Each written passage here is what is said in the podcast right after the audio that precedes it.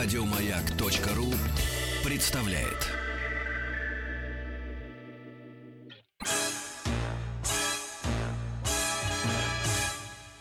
Эврика.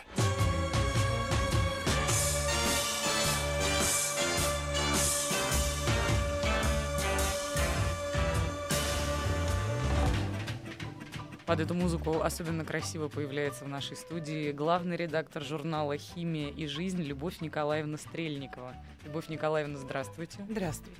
Теперь взяли блокноты, карандаши, тихонечко сидите за партами и слушайте, что Любовь Николаевна будет вам говорить. Мы иногда, иногда будем что-то уточнять. Не надо так пугать радиослушателей. Нет-нет, что вы, мы не пугаем, потому что ведь о химии и о ее взаимодействии с жизнью мы, как, ну, я, по крайней мере, о себе говорю, как сущий гуманитарий, вот очень мало имею представления. О жизни мы что-то еще знаем в силу Ну, прожитых жизни- лет, да, а о химии А химия жизни- кончается Ну, ну. где-то на моющих средствах Да, да, максимум. да, да. Да, у вас, у вас очень ограниченное представление о химии, Боюсь, что да. потому что жизнь — это в сущности химия, и вы сами просто прям яркое и красивое представление химии в материальном воплощении, то, что вы стоите из вещества, то, что каждую секунду в ваших клетках протекают тысячи реакций. Так что жизнь есть химия. Это правда. Тем более, когда мы теперь подвержены такому количеству стрессов, психозов и расстройств, и все чаще мы слышим э, эту фразу. Это все химия, там химический процесс. Это все и правда пра- правильно подобранные таблетки подсказывают, что так оно и Вы есть. знаете, вот это поразительная история химофобии. Вот почему-то, когда ломается поезд или сходит с рельсов, никто не говорит, а, это все физика. Да? Когда там птичий грипп навалился на весь мир, никто говорит, а, это черт А я не сказал, что это фобия, я сказал, что это даже уважение. Просто как бы вот там любовь это химия, да, говорят. Нет, Химия есть есть, всё-таки ругательный такой есть оттенок, такой правда. химический. Вы знаете, когда в свое время изобрели вот эти вот, э, вот туалеты био, которые сейчас называются, это абсолютно химический процесс. Они должны были называться, соответственно, химическими туалетами. Но именно потому, что слово химия для людей было пугающим, а тут еще какой-то химический туалет, Ну какой реванш? его назвали био. Я понимаю. Ну какой реванш, Любовь Николаевна, вы получили, когда э, между нами была какая-то химия, теперь говорят, да? О, вот, да. Никто же говорит, между нами была какая-то Да, физика. Да, да, да, А? да, да, Любовь да. это химия. Нет, но должно быть равновесие. Да, конечно.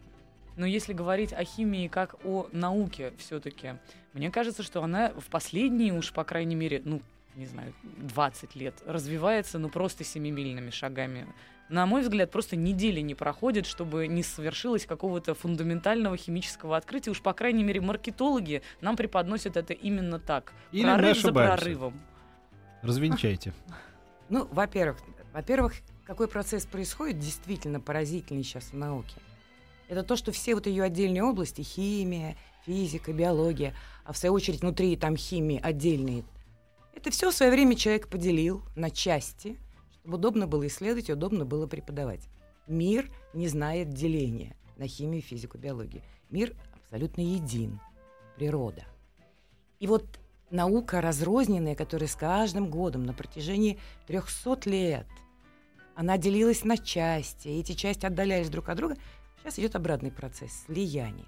И химия во всем этом играет роль такого материаловеда, потому что химия занимается исследованием вещества его превращений, материалов, и она для всех остальных наук поставляет эти вещества, эти материалы и разбирается с их свойствами. А что касается прям открытия, открытия, открытия, давайте мы сначала выясним. Вот вы говорите, вот что вы подразумеваете под открытием?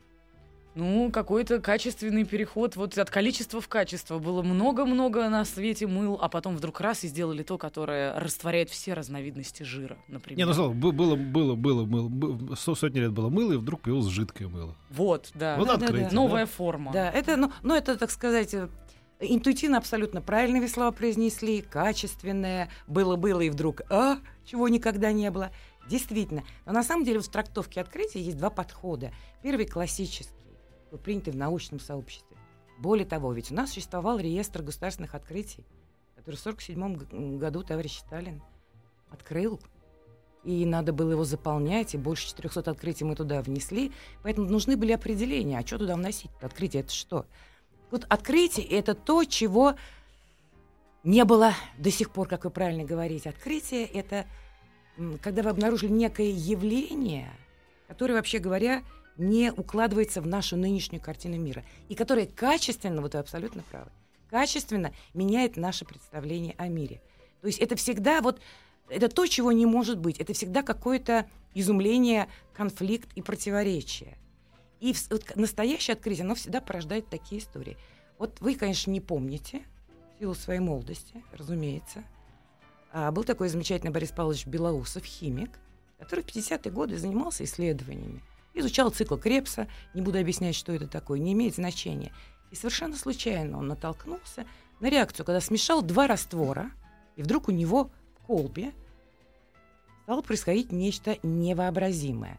Раствор становился желтым на несколько секунд, потом становился синим на несколько секунд, потом опять желтым, потом опять синим, желтым, синим, желтым, синим. Ну, э, интервалы, правда, увеличивались, постепенно реакция затухала, вот так он открыл колебательные реакции. Он написал статью в академический журнал. А ему рецензенты написали. «А, Извините, принять не можем. Этого не может быть. Значит, он берет эту колбу. Watch me, говорит. Да, Да. идет в редакцию, ставит ее на стол, говорит, как не может быть? И запускает эту самую реакцию. То есть никто даже предположить не мог, что это возможно. Вот, а он открыл то, что даже никто не мог предположить. То же самое было со сверхпроводимостью. Сейчас это явление на слуху, сверхпроводимость, левитация, один над другим летает, плавает, э, левитирует в магнитном поле. 1911 год, когда получили первые результаты. Тогда только появились технологии. 1911 больше ста- Одиннадцатый год. Я больше вот от ста этого, лет. если честно, в шоке. больше ста лет. Почему тогда? Потому что появились первые так называемые криогенные технологии. Мы научились получать жидкий азот, а соответственно температуры ого-го минус. И жидкий гелий, и жидкий кислород. И тогда просто изучали, как там себя металлы ведут. И вот господствующее такое представление физиков было следующим. Что если мы заморозим металл, то там жизнь в нем остановится. Логично с житейской точки зрения. Значит, все остановится, все замрет, электроны замрут, и тока не будет никакого. Сейчас я и миллионы слушателей маяка э, тайно задают вопрос, а что, в металле есть жизнь? Я, я Да, тоже да, этим да, занимаюсь. да, такая- Застеснялась, а я, я не постеснялся. Такая спросил. вот такая физическая.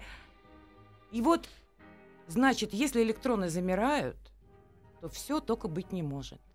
И вот представьте себе, опускают 1911 год, замораживают металл, а там не то, что он не замирает, там сопротивление материала падает до нуля. Возникает вот самый потрясающий эффект сверхпроводимости. То есть опять открывается нечто, что приходит в противоречие с тем нашим представлением о мире, которое сегодня есть. Вот что такое настоящее открытие. И А таких что? открытий очень мало. То есть вот явления, они самые необычные, радиоактивность, явление радиоактивности. Да, безусловно, это открытие. Никто предположить не мог, что, щес- что вещество самопроизвольно будет распадаться. да? Или рентгеновские, рентгеновское излучение открытие. Я знать не знал, что это такое может быть. И много, вот это есть открытие. А с другой стороны, вот вы правильно начали, что вот маркетологи, ну, журналисты в основном, да, называют открытием любой результат, который получает наука. Наука сегодня гигантская отрасль деятельности. В ней задействованы сотни тысяч, а в мире миллионы людей, лаборатории. Каждый день они что-то делают. Результат, который они получают, это может быть совершенно рутинная работа. Он может быть интересный, яркий, многообещающий. Ну, у нас все многообещающее. Я, я все время вот все хочу, вот все хочу, руки не доходят, поднять подшивки там и газеты залезть в архивы и посмотреть эти прогнозы, что завтра, завтра уже у нас будет средство от рака. Мгм. Завтра мы победим. Вот ведь что, да? А, такие завышенные ожидания, конечно, вот этот журналистский наезд порождает. Э, Это не открытие, потому что оно ничего не меняет. Оно умножает наше знание, но оно не дает принципиально нового взгляда на всю эту историю. Вот. А за последние 15 лет, ну, скажем, в 21 веке, на ваш взгляд, были какие-то э, события, которые можно назвать открытиями? Безусловно. Например. Ну Вот самые последние из тех, которые произошли вот на нашей памяти, да, ну, надо ориентироваться, безусловно, на Нобелевские премии, потому что они все-таки стараются, хотя у них не всегда получается, вручать премии э, за открытие. Вот в этом смысле для меня самое потрясающее из последних это открытие Синьи Яманаки, и он вместе со своим замечательным английским коллегой из Великобритании Джоном Гёрденом получил премию за Нобелевскую за пр- перепрограммирование дифференцированных клеток человека. Ой-ой-ой. А, Вот, те- смо- а а теперь для меня, А вот- пожалуйста. а вот Для смотрите. всех, да, да, как это, Вот. что в переводе, да. Вот смотрите, когда чел- человечек зарождается, когда происходит слияние обра- э, яйцеклетка, сперматозоид, образуется зигота, там клетки, у которых нет никаких функций. Вот они могут выполнять любую работу. Надо быть слесарем, буду слесарем. Надо быть инженером. Вот надо быть радиоведущим, буду радиоведущим. Они все пока с, ге- с потенциалом гигантским, но у, у каждой из них профессия не определена. И вот по мере эмбрионаза, по мере развития эмбриона, начинается специализация клеток. Какие-то превращаются в нервную ткань, какие-то в мышечную, какие-то в костную, какие-то в кожу, какие-то в ткани органов и прочее. И когда человек уже сформирован, родился, считает, так считала биология, это была догма в биологии, что вот клетка, которая уже приобрела свою профессию, на биологическом языке дифференцировалась, изменить ее нельзя. Это написано было во всех учебниках. Ого. А теперь? А теперь Синья Яманаки вместе с Джоном Гёрденом показали, можем. Это те Мы самые можем стволовые, да? Мы можем взять клетку кожи человека и с помощью, ну, любую вашу клетку взрослого человека, мгм. и с помощью неких манипуляций, с помощью неких химических сигналов, превратить ее, ну, условно говоря, в эмбриональную, очистить, убрать у нее профессию, Мгм. и она опять станет той самой такой невинной, чистой, наивной клеточкой эмбриональной, которая готова выполнять любую роль. И из нее потом мы можем сделать клетку, которая нам нужна. Нам нужна печень, нам нужно срочно ее менять. Мы возьмем из этой клеточки, сделаем ткань печени, и это будет ваш родной генетический материал. И почему это открытие м, вызвало такой гигантский резонанс? И сейчас исследования уже на уровне R&D, уже конкретных разработок идут во всем мире, потому что это фантастическая, потрясающая основа для регенеративной медицины. И японцы сегодня же обещают, что к 30 году они уже обеспечат свой замечательный народ собственными запасными частями. Понимаете, какая история? Это фантастическое открытие, которое содержит в себе все черты вот того, о чем я вам говорила. Хотя история стволовых клеток начиналась в нашей стране.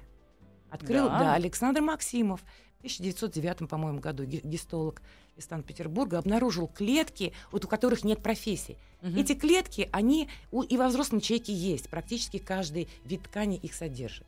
Сначала считалось, что эти клетки есть только в эмбрионах. И э, был страшный этический скандал, вы помните, когда ученым запретили работать с стволовыми клетками, потому что они их могли брать только из абортусов. А, Другого источника не было. Потом, и этот этический спор подтолкнул к дальнейшим исследованиям, запреты подтолкнули к исследованиям. Потом выяснилось, что, оказывается, стволовые, стволовые- вот эти стволовые клетки, которые могут стать любыми, есть в, любом, в любой ткани нашего организма. Поэтому вот это вот постоянное обновление, которое происходит, а у нас все постоянно обновляется. Все, все, все, все, все. Это вот тот потенциал, который там сидит. А теперь мы получили вообще фантастическую вещь.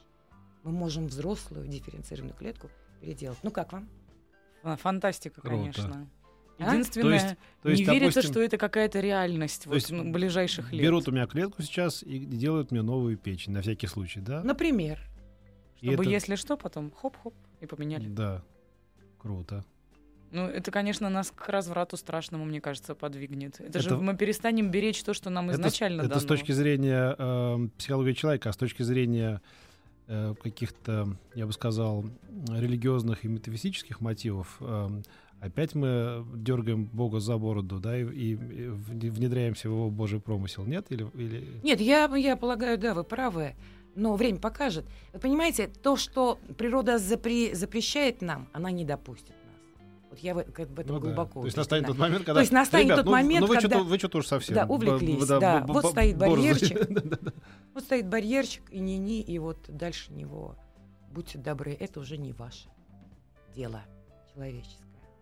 Да. Вот, так что вот, вот что такое настоящее открытие. И таких открытий происходит очень мало на самом деле. Вот э, премии Нобелевские прошлого года вручили, кстати говоря, вручили моему очень хорошему знакомому, японскому исследователю. Он живет, правда, и работает в Америке, э, Сюзи Накамура. Но открытием это считать не совсем верно, потому что в сущности он изобрел технологию, как сделать голубой светодиод и ультрафиолетовый. Ну вот до, до недавних пор вот все кнопочки, которые горели там на панели автомобиля, в компьютере, были либо красненькие, либо там желтенькие. Мгм. А вот потом зелененькие появились. А синие, ну, никак не удавалось получить. И вот Накамура, и это, кстати, очень показательная история, это мне лично рассказывал. Мгм. Он работал на небольшой химической компании, пришел начальство и говорит, я хочу сделать синий светодиод. Ему сказали, мальчик, ведущие университеты мира занимаются этой проблемой, не чита тебе. А И это не могут добиться результата. была? Да. М. Проблема сделать именно синий светодиод. это, да. Ну, это во- вопрос реванша какого-то, да? Почему получаются красные и желтые, а синий не получается? Что за безобразие? Да. Или он для чего-то был нужен, синий? Ну, синий, значит, ультрафиолетовый, а светодиоды ультрафиолетовые — это прекрасные э, Во-первых, устройства синий просто приятный цвет. Да, Гораздо для, приятнее, чем красный, м, например. обеззараживания воды. А, А руководство вот. ему сказало, мальчик, где, где ты и где эти ведущие университеты? Запрещаем. А вы знаете, какие в Японии порядки. И вот дальнейшее меня потрясло. Потому что Сюди Накамура начал тайно от начальства ночами заниматься этой Это работой. вообще совсем не японская черта. Абсолютно не японская черта. То есть вот он пошел настолько... Вот о чем это говорит? Что на самом деле вот в основе открытия лежит очень сильная внутренняя убежденность и интуиция. Вот если они есть, вот а если они владеют человеком, то надо просто ждать счастливого случая. Вот в данном случае в нем без мале... как он мне говорил, у меня не было никаких оснований. Вот понимать, что я это сделаю. Но это было внутри. Путь самурая такой, я бы сказал. Да. И вот он, вопреки этому запрету, оставаясь ночами, он таки сделал эту историю. В один прекрасный день он пришел к начальству и сказал, я сделал. Давайте выпустим завтра пресс-релиз. И сказали, да что ты там мог сделать? Да вообще как ты смог нарушить? В общем, пресс-релиз он сам написал. И разослал он ее сам. А через день на эту компанию рухнул весь мир. То есть она разбогатела фантастически. Ну, в общем, он получил свои положенные там 100 долларов премии, уехал в Америку. Ну, потом хорошие адвокаты, но Америка страна юристов, как Да, да, известно. да. Они быстренько с Обогатили компанией... его тоже. Да, они быстренько с компанией предъявили иск и прочее, прочее. Ну и Вот. Нобелевская премия Поэтому- в итоге оказалась у него. Оказалась Нобелевская премия. Но одновременно, одновременно с этой премией в шорт-листе был- было вот то, что я бы отнесла к числу открытий. Так называемые ОЛЕДы, органические светодиоды. Ну вот светодиоды, основа вот этих лампочек, которые мы видим, это керамика. Ну да. А вот есть открытие, которое позволяет делать светодиоды из, из органических пленок. Светящиеся пленки, представьте себе. Ого. Полимер, светящийся полимер. Когда вы подаете ток, вы получаете светящ- свечение полимера. И это принципиально новая вещь. А это значит, это новый класс быть- органических соединений, которые обладают свойствами, о которых раньше ну, считалось, что этого не может быть. Органические вещества. Но мало того, что не проводят электрический ток, а уж светиться это не их работа.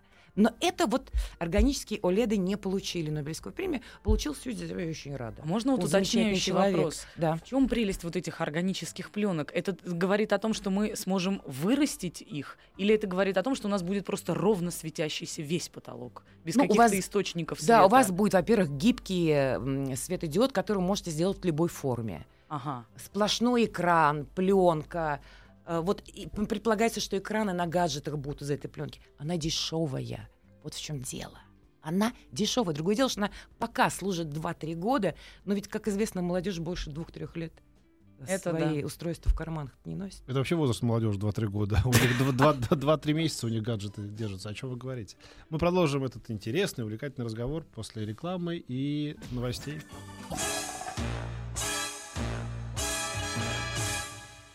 Эврика.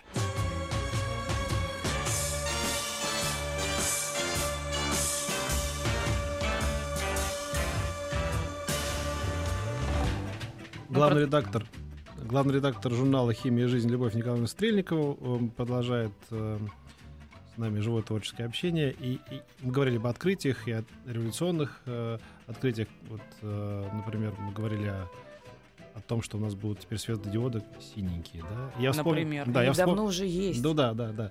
Я Blu-ray. вспомнил мы лет... У вас будет печень со своим генетическим материалом. Вот Боюсь, что что, уже не у меня. а Дожить у- бы. Дожить бы, да, да, до свадьбы, женитьбы.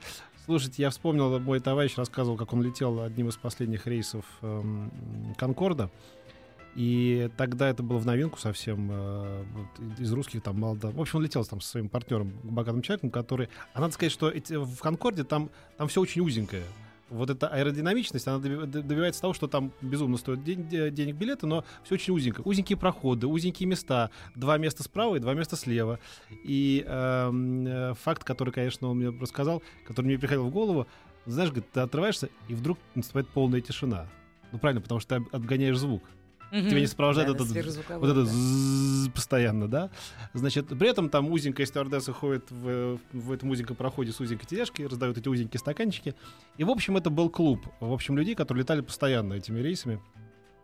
И э, мой товарищ, бизнес-партнер заснул, значит, я вращал башкой, а справа сидела пожилая пара какая-то американцев, где муж тоже заснул, а женщина явно с интересом рассматривала меня, и потом вышел на разговор, кто вы, что вы, чем занимаетесь. Ну вот бизнесмен, а вы, а, а мы пенсионеры, вот муж, он э, инженер, он, он, э, он уже не работает, мы путешествуем по миру. А, а чем занимался? Он, знаете, он, ну, в общем, он придумал одну штучку, после которой, в общем, он уже не работает, и мы путешествуем. А какую штучку? Как вам объяснить? М, какую штучку?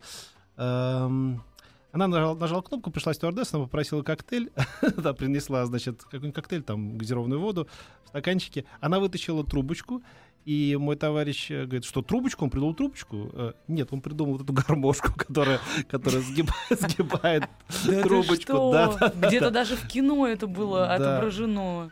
И Ну ведь вот, действительно ну вот, это вот, да, это, собственно говоря, вот такое. Вот это я называю открытие, понимаете? Мы говорим, Ага, вот это- это открыть. Так я О, издалека пошел, да. а, такого рода открытий я вам могу рассказать очень много. Ну, таких открытий Соединенные вообще Штаты, больше получается они- ведь. Нет, ну конечно.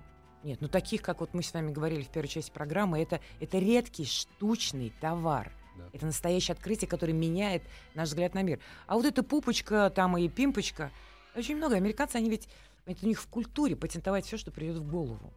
Немедленно, сразу, и поэтому они по этим показателям ого-го где. Это у нас это... Ой, возиться с этим, чего-то там патентовать, патенты поддерживать. Нет, но это, конечно, это вот что называется открытие другого. Это не открытие, это нас называлось РАЦ-предложение, Да, да. изобретение, усовершенствование. Открытие это вот, например, вот то, чем занималась Наталья Петровна Бехтерева, Да. которая создала Институт мозга человека, сейчас, кстати, носит ее имя, занималась исследованиями. Вот одна, однажды она задалась вопросом, что такое творчество.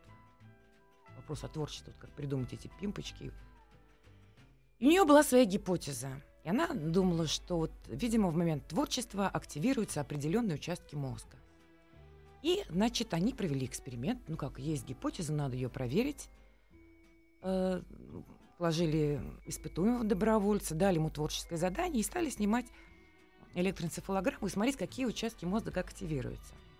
И увидели, что никакой картины нет. Что решает он задачу, что не решает задачу. Ничего не активируется. Наверное, аппарат сломан, подумали они Все, поначалу. все одинаковые вот эти участки. Что-то нет. Вот на самом деле, вот в этот момент надо, вот это шанс сделать открытие. Вот это шанс. Наталья Петровна его не упустила, потому что она была талантище, интуиция, ученая от Бога. Я, вот о чем я и хочу вам сказать, вот откуда это открытие берется. Вот когда что-то идет не так, как должно было быть, вот сейчас наука вся работает так, все идет так, как должно быть. Мы пишем в грант, гранты пишем, и точно обозначаем, к такому сроку мы это получим, к такому сроку мы это, это столько стоит, а вот это столько стоит. Мы все на пять лет объясняем, что невозможно сделать открытие. Вот при такой системе организации науки и по заказу. Так что сделала Наталья Петровна? Она решила подойти к проблеме с другой стороны. И она исследовала активность мозга на другом оборудовании, которое показывало не электрические импульсы, скажем, э, интенсивность кр- кровотока. И она обнаружила, что в момент творчества активируются все участки. Абсолютно. все. Потому что в этот момент, решая творческую задачу, мозг не знает, какая область ему понадобится. И он на всякий случай активирует все. Вот почему творческие люди долго живут. Потому что у них мозг работает фантастически. И если мозг работает активно весь, то это оказывает на организм ну, какое-то запредельное влияние. И Наталья Петровна говорила о том, хотите жить дол- дольше, работайте головой непрерывно. Вот не случайно на академиков посмотреть, да? Завидная продолжительность, дай им Бог здоровья. Да-да. Но завидная продолжительность жизни. Но вот почему я вам рассказала про Наталью Петровну? Потому что вот в первом своем эксперименте она получила отрицательный результат. Вы думаете, хоть один журнал научный сегодня опубликует отрицательный результат? А ведь он означал уже, это, было, это было преддверие открытия. И вот в чем проблема. Вот вы меня спросили в начале передачи, делают открытие много, мало, больше, меньше. Вот в прежние времена наука, э, журнал публиковали отрицательный результат. Абсолютно правильно полагая, что отрицательный результат это тоже результат. Это вот, вот, вот та точка, из которой может что-то... Ну, мы же помним фильм А «Девять дней нет. одного года», когда Баталов боролся, боролся, боролся, там все как-то не- нейроны не шли, не шли, не шли, но он тоже считал, что это результат, разумеется. Вот. А сейчас нет. Поэтому даже в научной печати невозможно просмотреть, а где же, где же эти, эти точки роста. И плюс вот эта система товарно-денежных отношений, финансирования науки. Не, нет, открытие этого не терпят. Открытием нужна свобода исследователя. Он может вообще ничего не делать, он может сидеть на кресле и просто думать. А с точки зрения окружающих может заниматься какой-то фигней. Ну, некомпетентно окружающий. Весь процесс происходит в нем. Поэтому наука очень изменилась.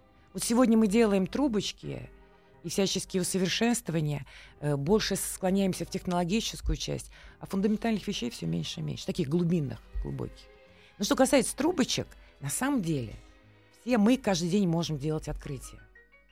Наука знает столько, а мы этого всего, конечно, не знаем, что мы можем просто эти открытия делать на каждом шагу. Звонит мне мой зять. Мой зять Коля, который прекрасно, ну, одно из хобби его готовить. Он замечательно готовит, и у него есть кумир. Джейми Оливер. Это вам чем Да, да, да, да, такой смешной беззубый английский паренек, Да. пролетарский. Вот, Повар. этот смешной, безумный английский паренек одной из программ сказал, вот у меня авокадо. Он такой зеленый, такой деревянный, постучишь по столу. Не спелый, а вам нужно срочно завтра гости. Что делать? Берете два спелых банана, кладете авокадо в пакет, на следующий день авокадо спелый. И мне Коля говорит, это что, химия, что ли, какая-то? Я говорю, конечно. Это химия в чистом воды. Это открытие, которое было сделано в начале эм, прошлого века нашим замечательным э, исследователем Нелюбовым, который э, показал, что растения в момент э, роста, развития и созревания, а также цветения, выделяют такие фитогормоны, их пять групп, которые влияют на все эти процессы. Вот пятый фитогормон в, вот в этой классификации – это очень простенький газ этилен, С2H2. Проще не бывает. Извините за, хим- за химию в эфире. Ничего? Ничего, ничего. Продолжайте. Так Уж вот очень как- интересно. вот- так вот, когда фрукт созревает, он начинает выделять вот этот гормон созревания, этилен. А с рядом лежащие фрукты, для них это как сигнал, сигнальная молекула, которая дает им сигнал, что давай это уже. Ну, вот одно спелое яблоко вы Мгм. положите в ящик с неспелыми, и через день они у вас все созреют.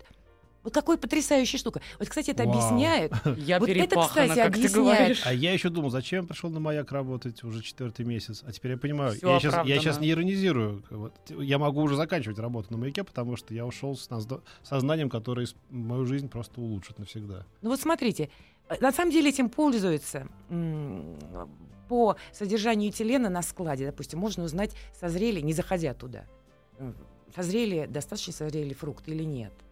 Или там тебе нужно срочно, чтобы они быстренько созрели, или чтобы цветы быстренько распустились, на- в камере, где их хранят, накачивают этилен. И он провоцирует рост. А вот, например, цветы, почему они быстро вянут, они тоже выделяют этот гормон, э, фитогормон. Если в прокуренной комнате цветы почему не стоят? А потому что табачный дым содержит этилен. Он их, они от этого быстро вянут. Они стремительно созревают.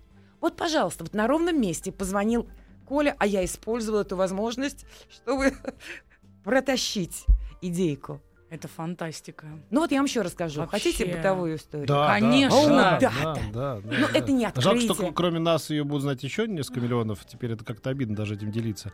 И, и теперь буду говорить, положи э, спелое яблоко с неспелым. Да, слышали, слышали уже, да, по радио говорили. Нет, ну это полезный навык для тех, кто любит татуировки. Знания полезны для тех.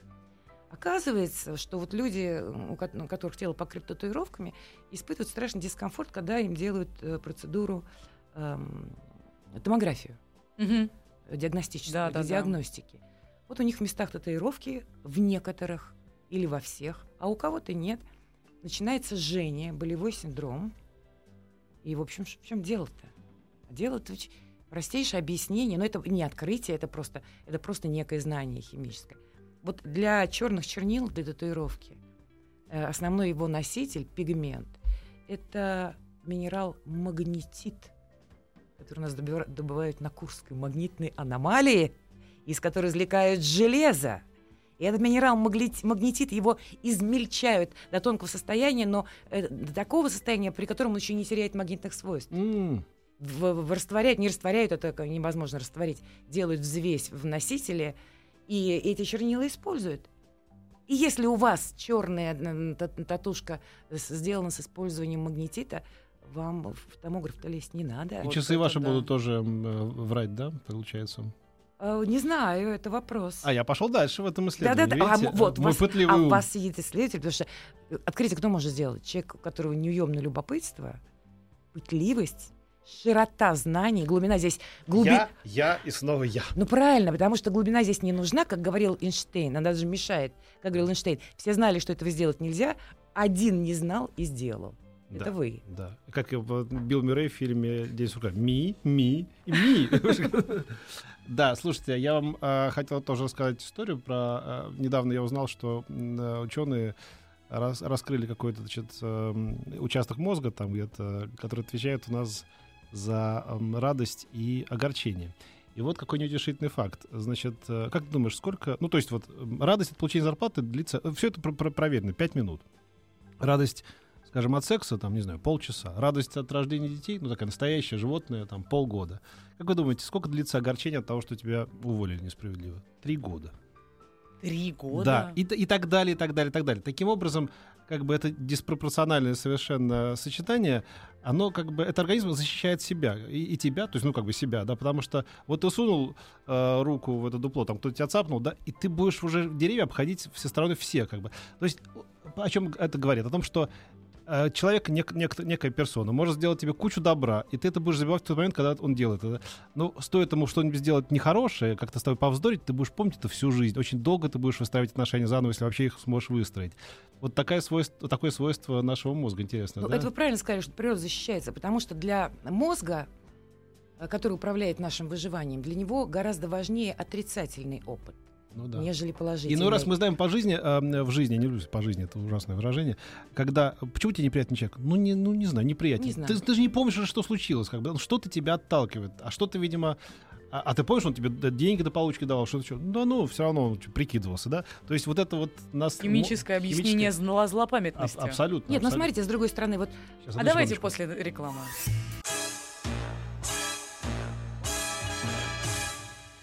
Эврика.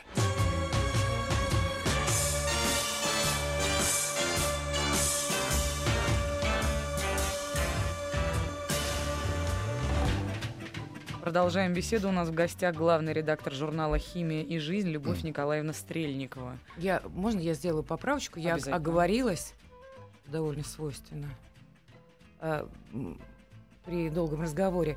Когда мы говорили о фитогармонии, э, этилене, выделяемом растениями, конечно же, формула С2H4, я прошу прощения, С2H2 это ацетилен, но это не, не- не меняет сути. Да. Это технические детали.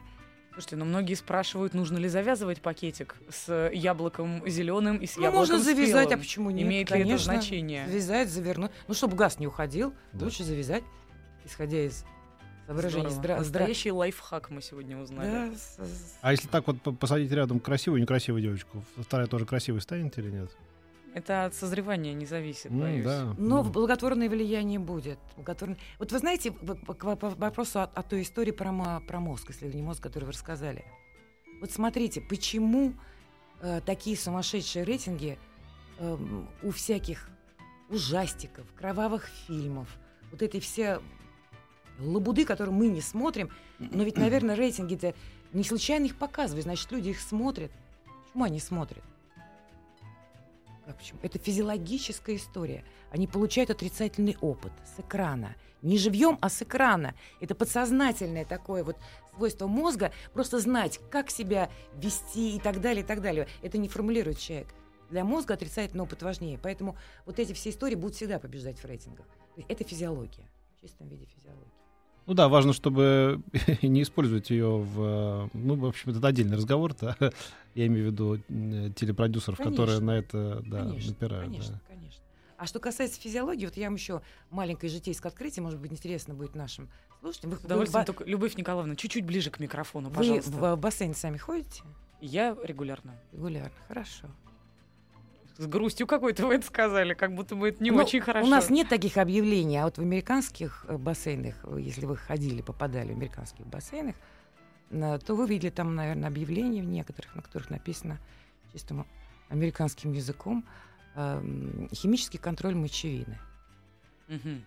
И, э, и многое вы, наверное, слушали истории, вам рассказывают, что вот приехали да, да, да, в Японии, да, в Штатах. Да, да. И вдруг случайно, бассейн стал менять да, цвет. Там, не да, сдержался да, в воде, да, что, да, естественно, и вдруг зеленое облачко. Вокруг человека, да, Вокруг меня. Было, как, да, какая видно. тут химия? Да, да. Значит, здесь химии никакой, здесь психология. Это психическая атака.